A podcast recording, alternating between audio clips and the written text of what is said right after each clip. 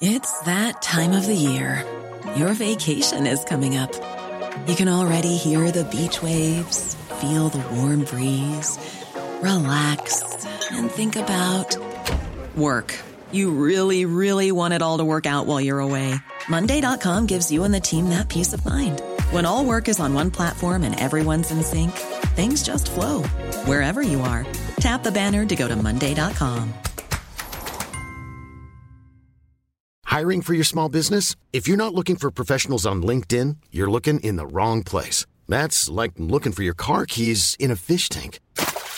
LinkedIn helps you hire professionals you can't find anywhere else, even those who aren't actively searching for a new job but might be open to the perfect role. In a given month, over 70% of LinkedIn users don't even visit other leading job sites. So start looking in the right place. With LinkedIn, you can hire professionals like a professional. Post your free job on linkedin.com slash people today. We're going to be talking to Madame Ruth Dreifuss, the former president of Switzerland. Yes, we got a world leader on the Distraction Pieces Network. So this is Stop and Search on the Distraction Pieces Network, brought to you by ACAST in association with the UK. Here we go. behind your barricades.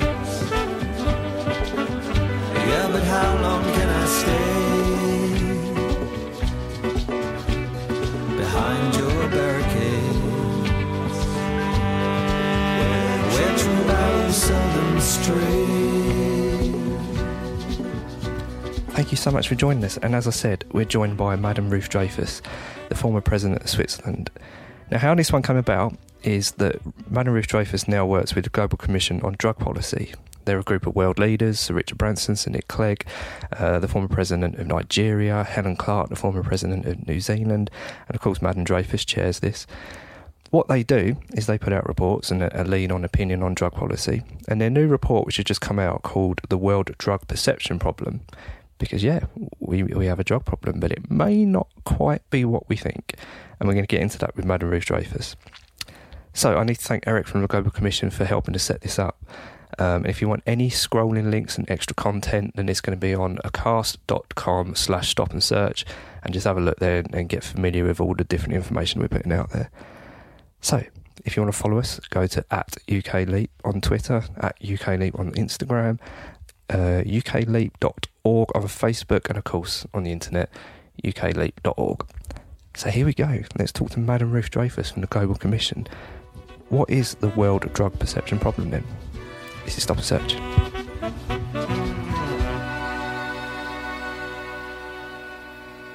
Um, so today is a day where we're talking about the Global Commission. Um, it's got a new report out, which I'm not just saying this because you're in front of me, but it is a brilliant report because it focuses on areas that we don't normally speak about, which is the drug consumer. And this is an area that I think the conversation needs to be more applied to. Do you agree? Until now, we published six uh, reports, and they all were about how to change drug policy. But uh, we felt that uh, every change has to begin with a better understanding of uh, who are the people who use drugs, but also what is the link between the perception the population have about uh, the substance and the people who use the substance because uh, there is a kind of vicious circle between how you perceive a problem, how you stigmatize people who are uh, using drugs, how from stigmatization to go to discrimination, which uh, means practical um, change in the life of these people and their acceptance by society. And then it is a very little step to go to say, okay, they are criminals, uh, so let them be punished. And if they are punished, that's a good reason to stigmatize, to and so on. So we thought that. Uh, as opinion leaders, as we we are all, uh, because of our former uh, experience and responsibility, uh, we should really be vocal on the perception. We are a group of uh, responsible people, elderly people, and so on, and we think our voice can really show that uh, we have to consider drug users as citizens, as all other citizens, with all their rights, and that we don't have to judge their attitude as long as this attitude is not negative for other people. So that, and that's really interesting what you said about the Global Commission, because there are going to be some people that listen to this podcast specifically that are not aware of what's going on in drug policy.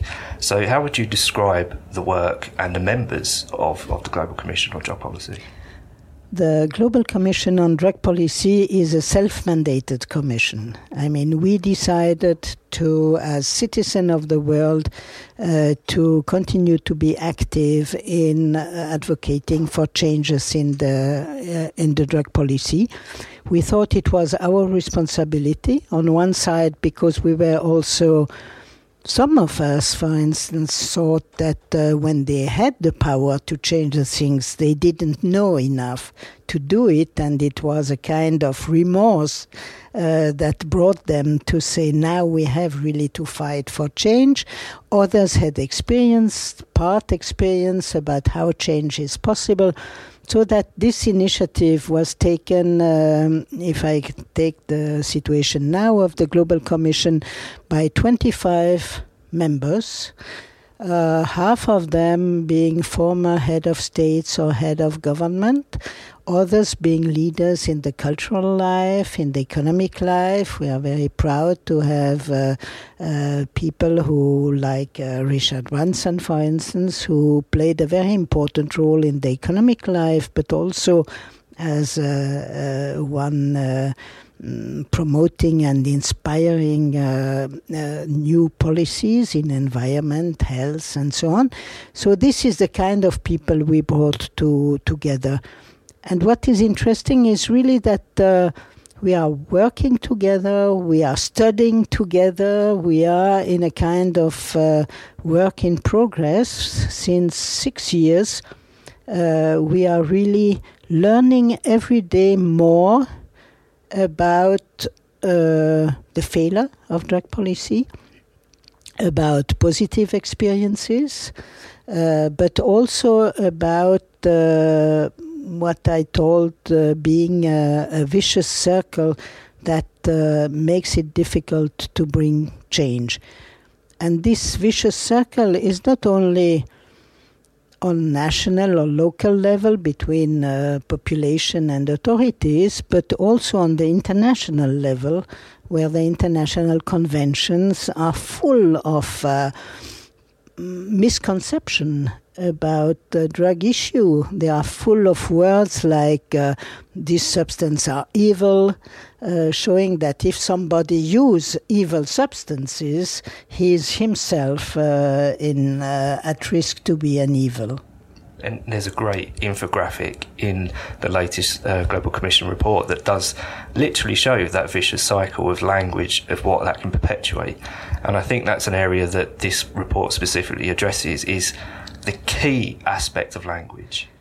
Yes, it is the first time that we are not speaking uh, only about the measures that should be taken, but about the view the population and the authorities have on the issue and makes it so difficult to to change. So uh, breaking this uh, circle is uh, is absolutely key.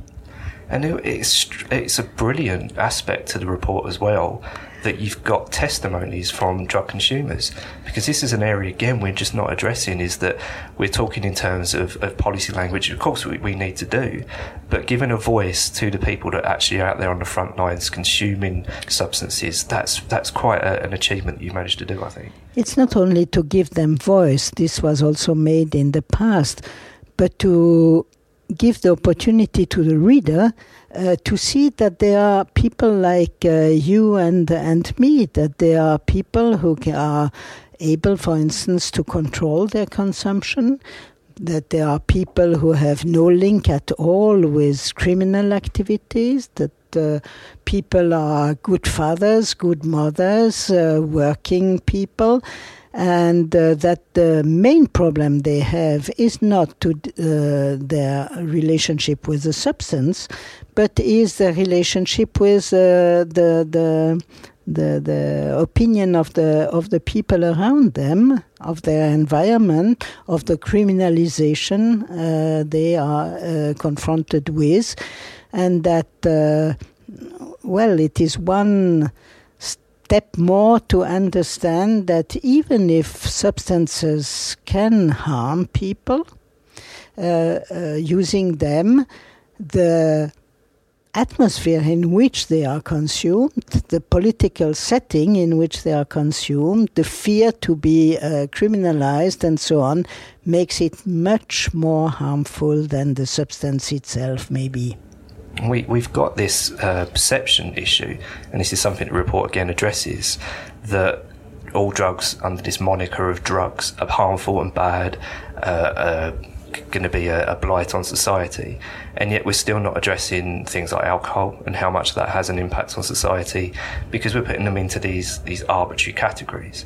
Um, how do we go about readdressing that balance in in the general public's mind of everybody is a drug user within this conversation? Well, I think what is very important is to have a, a more rational view on these different substances their history, their cultural background, and uh, it is not uh, for us uh, a matter to uh, say that these substances should be consumed in a large number and without control. I mean, I was a minister of health for 10 years and I had to fight against uh, a situation that is more problematic than the situation of the drug use, and uh, this is the use of tobacco and the use of alcohol. But what we see and uh, and what we publish also in this report once more is that there is no evidence-based analysis about the harm caused by different substances.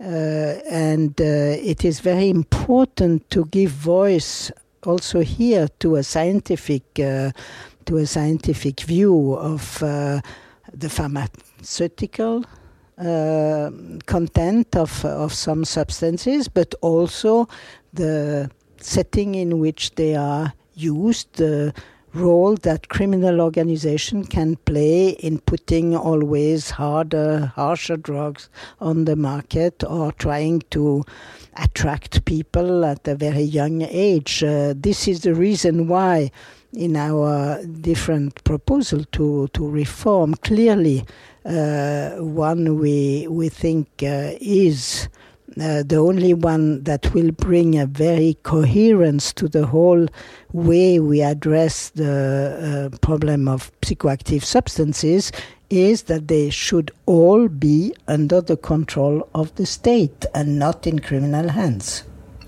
Um, so one of the things that you were really a major part of was um, what's been dubbed Needle Park in Zurich, um, the first real time that heroin use has been assessed.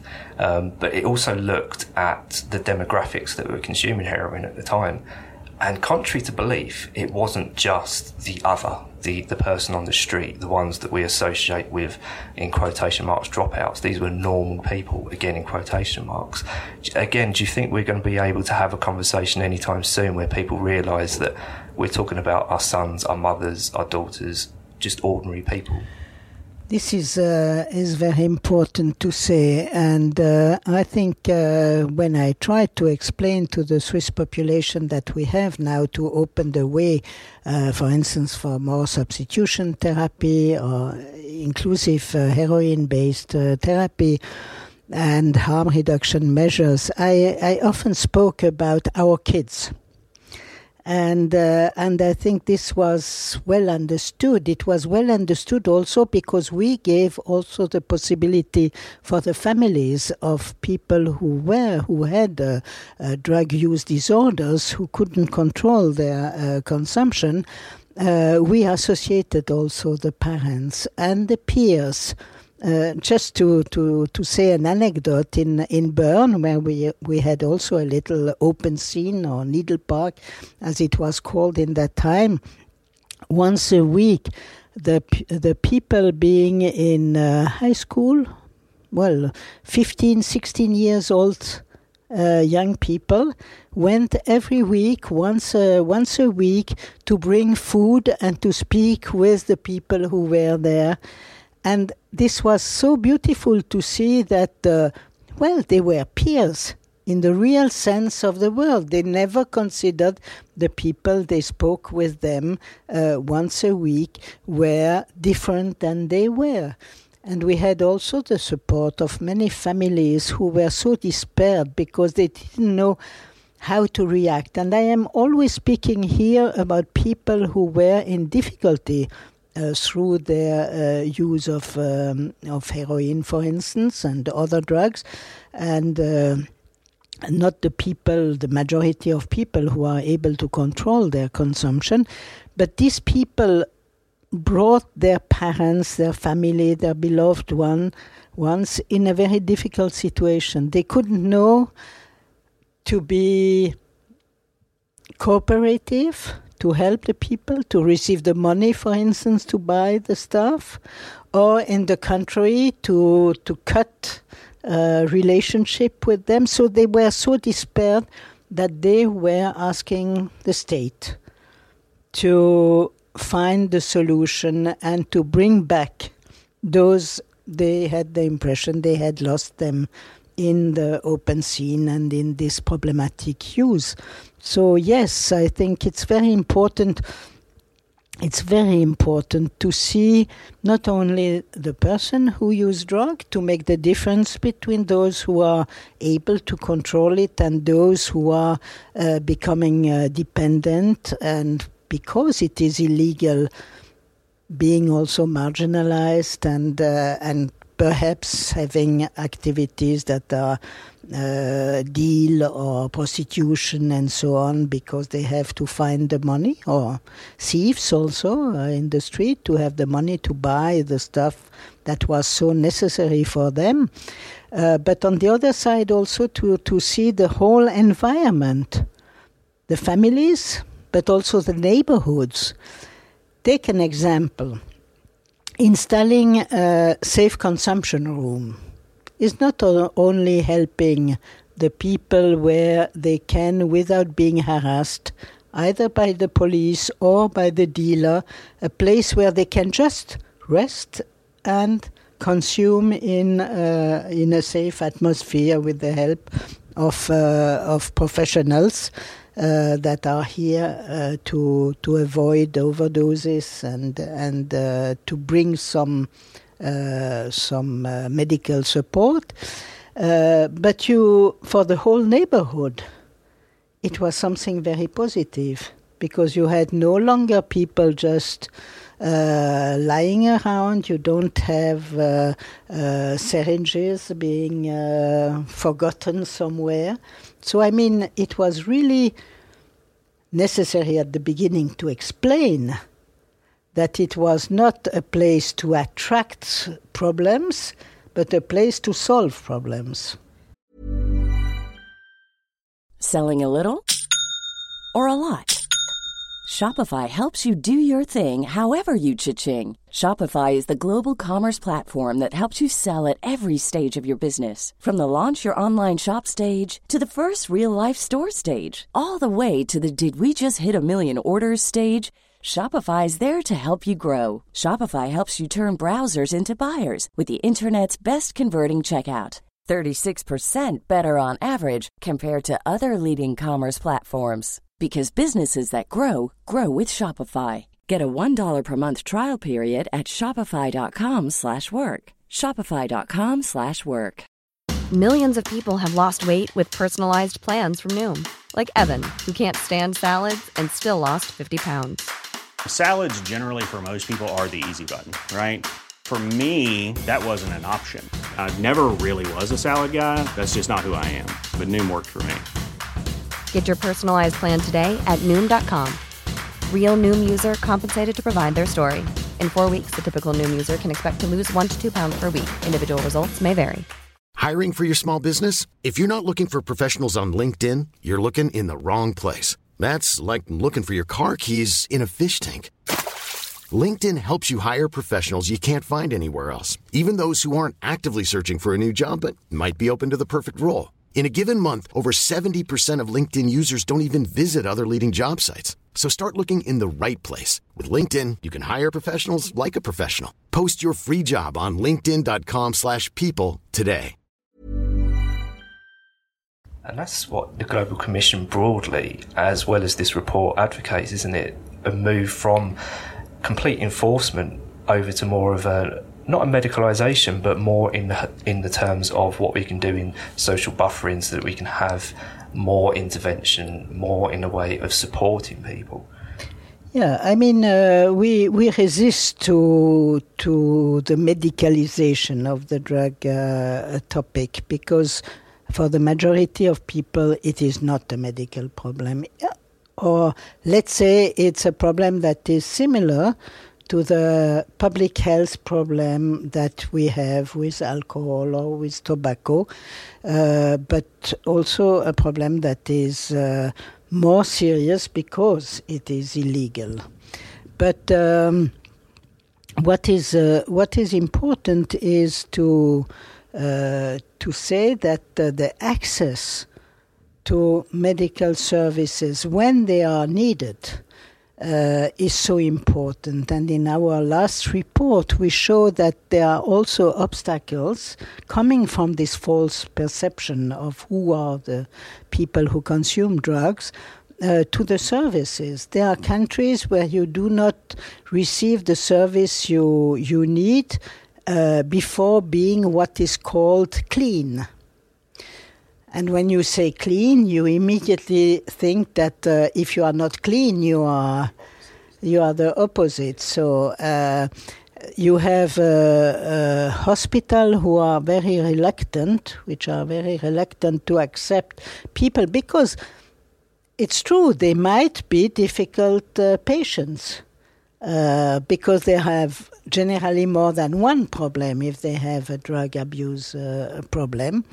Uh, they have also, I saw it, I witnessed also uh, 20 years ago that some of the people, because they were abandoned, because they were uh, homeless, because they were jobless, because they were living just at the margin of the population, they had some wants that were like war once terrible abscesses. Uh, and they were uh, in difficulty to find the access to the services they they needed just to be to keep uh, a health status that was acceptable. Yes, so for us, what is very important is to work on, I would say, three different levels. One level is really the pragmatic answer. The pragmatic answer is not to hide the reality, to be to see these wants, to see the difficult situation of some uh, marginalized people, to see that it is a problem of repression that is uh, more uh, targeting uh, poor people, targeting colored people, targeting uh, people who are in difficulty for other reasons also. Uh, this is the pragmatic approach, and the pragmatic approach is the harm reduction approach. The second level and and, and access to, to treatment when needed. The second level is the scientific based level, and there you have really on one side to have a real uh, approach, uh, serene approach to these different substances. And these substances are not evil, as it is said in the convention. These substances are often double purpose. They are medicine and they are illicit drugs. And uh, this double character makes it, for instance, very difficult in many countries to access to painkillers because a painkiller is also often the most efficient painkiller. Morphium is also on the list of controlled uh, uh, drugs.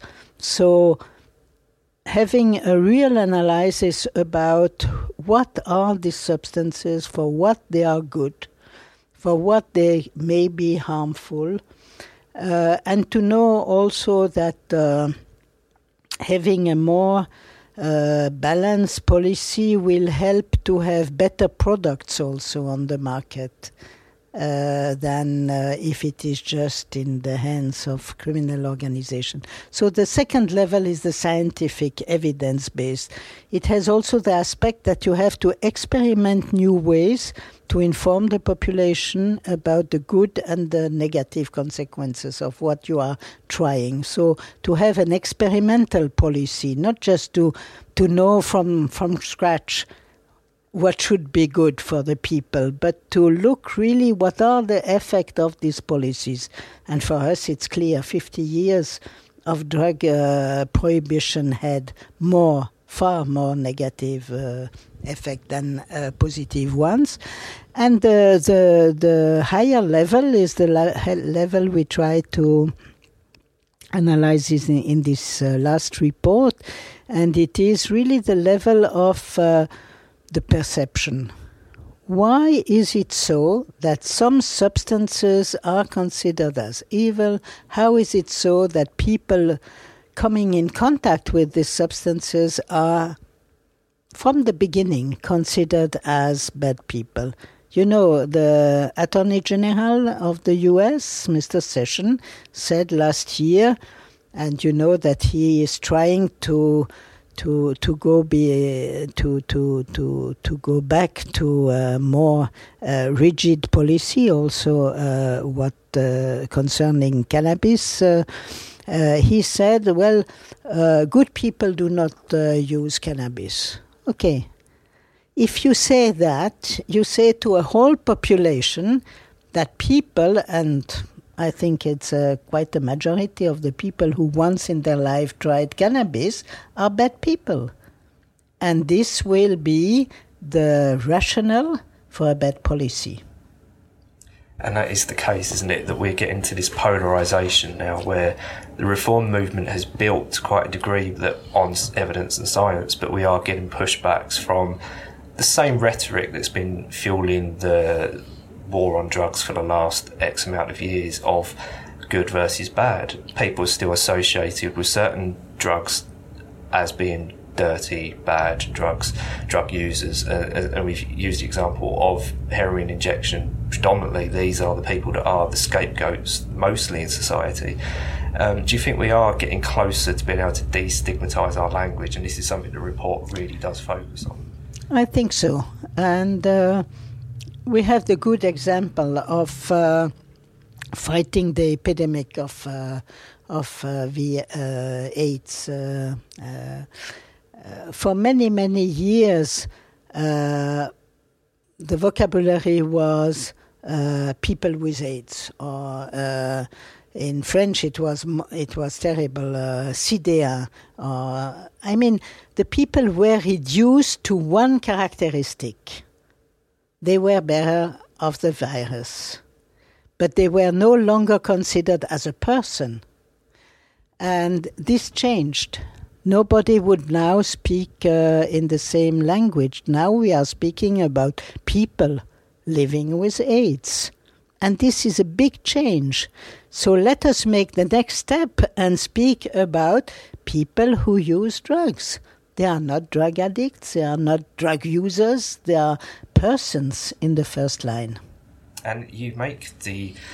I think most people would be surprised by this figure that it's around about 9 to 11% of drug users uh, tend to be problematic and 90% tend not to be. And this is something that we don't necessarily realise in society that most people that consume drugs do so without any problem whatsoever.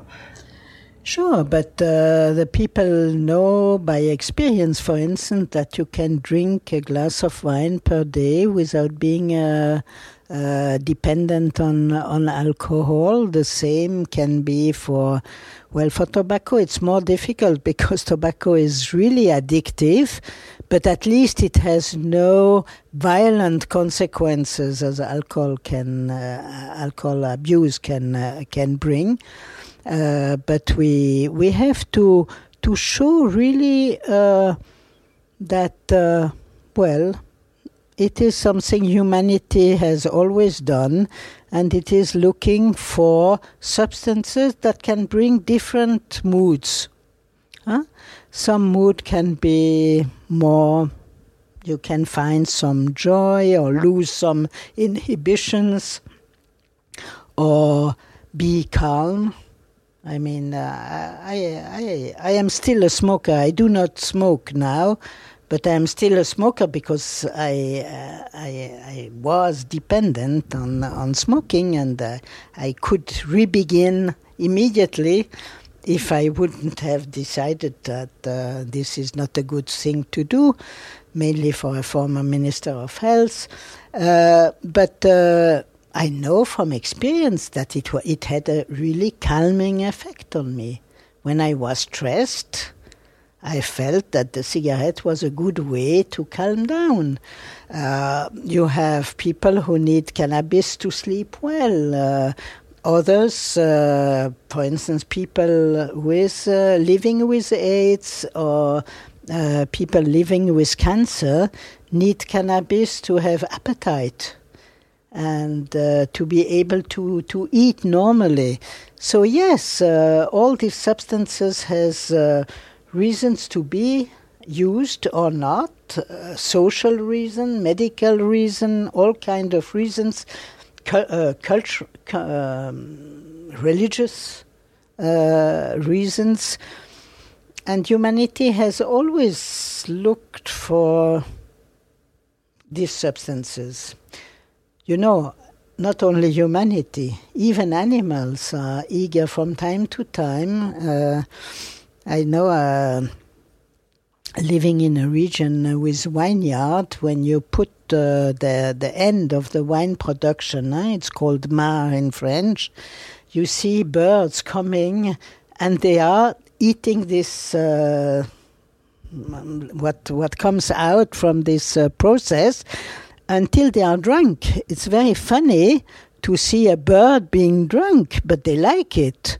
So it's not to bagatelize huh, the use. There, there is a, there are risks, but these risks are really over uh, overstated, over uh, considered, because uh, people are also rational. They can also control what they are doing. Do you think that we're getting any closer? Uh, because the UK is very still uh, still quite stalled on the utilisation of cannabis as medicine and, and, things like that. Do you think we're getting any better at addressing that subject? We work with an organisation called United Patients Alliance that's still out there fighting as we speak to get legitimacy in the conditions that they're dealing with, wanting to use cannabis to alleviate. Are we getting any better in this front? Well, we on one side we have a pharmaceutical industry that is interested into uh, the galenic form of cannabis. I mean, Sativex, for instance, in my country, can be uh, prescribed for people with multiple sclerosis, but it's a very expensive uh, drug. Uh, it cannot be prescribed for other uh, symptoms or, or, disease diagnostic, uh, but but you cannot take a joint, uh, which would have perhaps uh, the same uh, the same effect. Not knowing exactly what is in the joint, I mean, it's not exactly the same way, but it can have a similar effect. So um, I think with cannabis we have the problem that it was put, which is really un rational, has no relationship with the substance itself. It is put in the uh, scheduling of, uh, of uh, drugs on the highest level. It is on the level of heroin and cocaine and without medical possibilities to use, which is silly. But it was also an obstacle to make clinical research, to know exactly uh, what are the different active substances into the cannabis, and there are perhaps 100 different. Some some balancing the effect of others, as you know, between THC and CBD. Uh, and uh, we we are we have a lack of uh, clinical studies about what cannabis is really good for uh, or what are the effects. It's beginning. Israel is a place with uh, huge research on cannabis. We have this example of uh, cannabis being now used in isolated cases for this epileptic uh, disease for very young children and very terrible forms of uh, epilepsy. So, my hope is on one side that we will have more knowledge when we accept the idea that cannabis is what it was in the past also a medical uh, device or a medical uh, substance. In the meantime that it is just uh, um, mood changing substance. So yes i think it's changing. We don't know exactly what will happen in the united states where we have a ideological uh, battle against the states that uh, with the support of uh, a majority of the population, wanted really to introduce cannabis in a controlled market.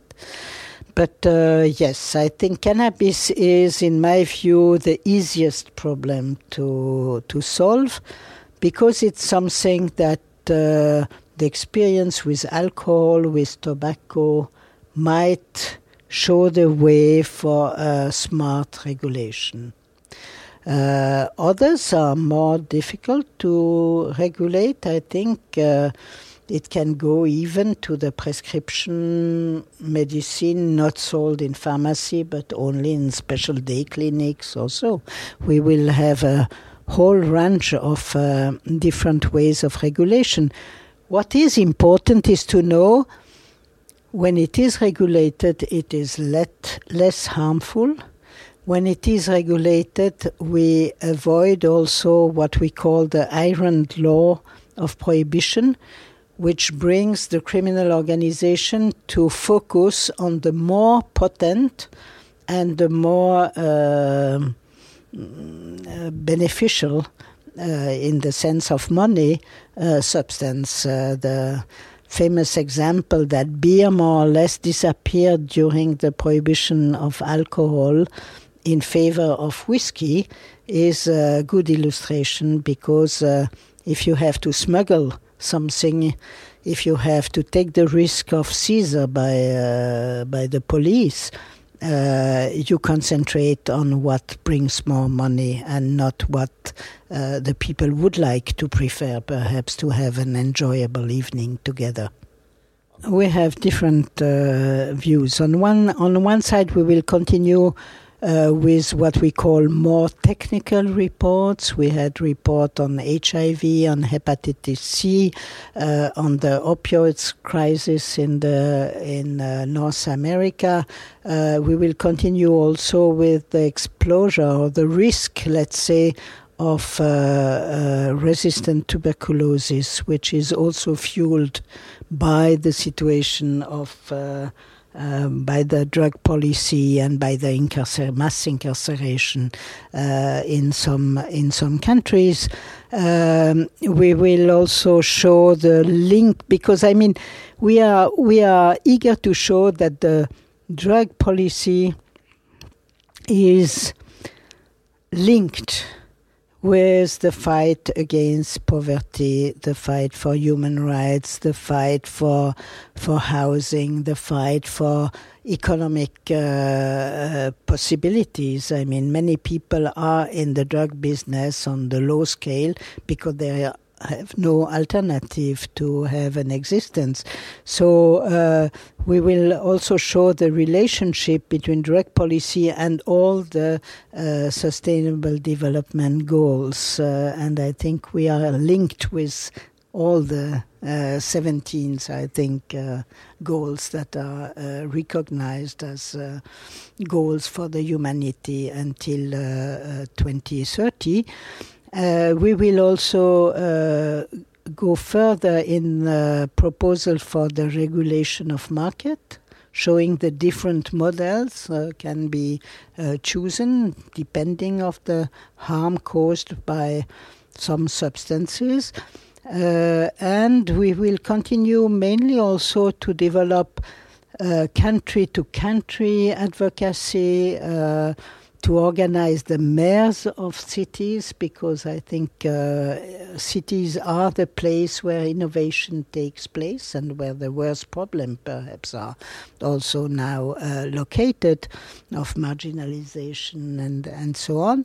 And we uh, are eager to organize on the model of uh, what the uh, West African Commission on Drug uh, was doing to organize regional approaches uh, of the drug issue because we speak always about the world uh, drug problem. We speak about the world uh, drug perception problem, but what is clear it is there is a huge difference. Even if the basis of prohibition is the same in all over the world, there are big differences in the different culture and uh, and country and region so that we have really to to help this different region to find their common policy uh, that would be a policy of respect of human rights, access to health, and uh, fighting against the criminal organization in the sense of taking off their hands what can be controlled by the state. Well, again, I can't thank Madam Ruth Dreifuss enough for that. I was just fascinated, and it was just such a privilege to be in her company. She's such a brilliant person. Um, and English isn't her first language, but you wouldn't know it because she's, she's just so eloquent with it. So thank you so much, the Global Commission. Thank you, Eric from the Global Commission, and thank you, Madam Ruth Dreifuss. So, and a few more thank yous. As you know, if you're a regular listener, we need to thank My Name is Ad for all the artwork he does for us. Thank you so much, Ad.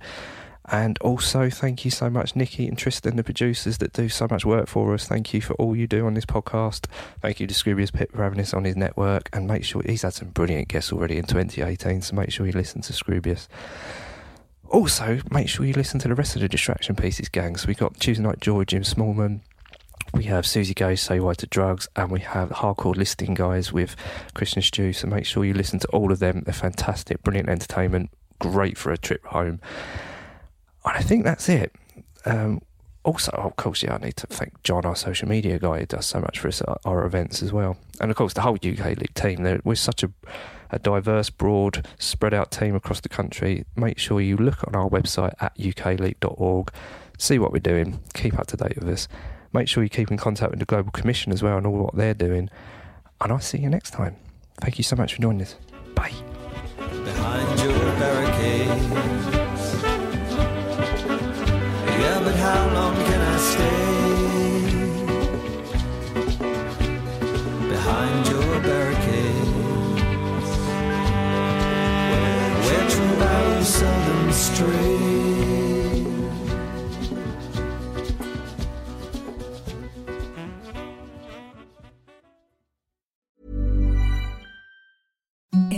The softest sheets you've ever felt. Now imagine them getting even softer over time. That's what you'll feel with Boll and Branch's organic cotton sheets. In a recent customer survey, 96% replied that Boll and Branch sheets get softer with every wash. Start getting your best night's sleep in these sheets that get softer and softer for years to come. Try their sheets with a 30-night guarantee. Plus, get 15% off your first order at bollandbranch.com. Code BUTTERY. Exclusions apply. See site for details. A lot can happen in three years, like a chatbot may be your new best friend. But what won't change? Needing health insurance. United Healthcare TriTerm Medical Plans, underwritten by Golden Rule Insurance Company, offer flexible, budget friendly coverage that lasts nearly three years in some states. Learn more at uhone.com.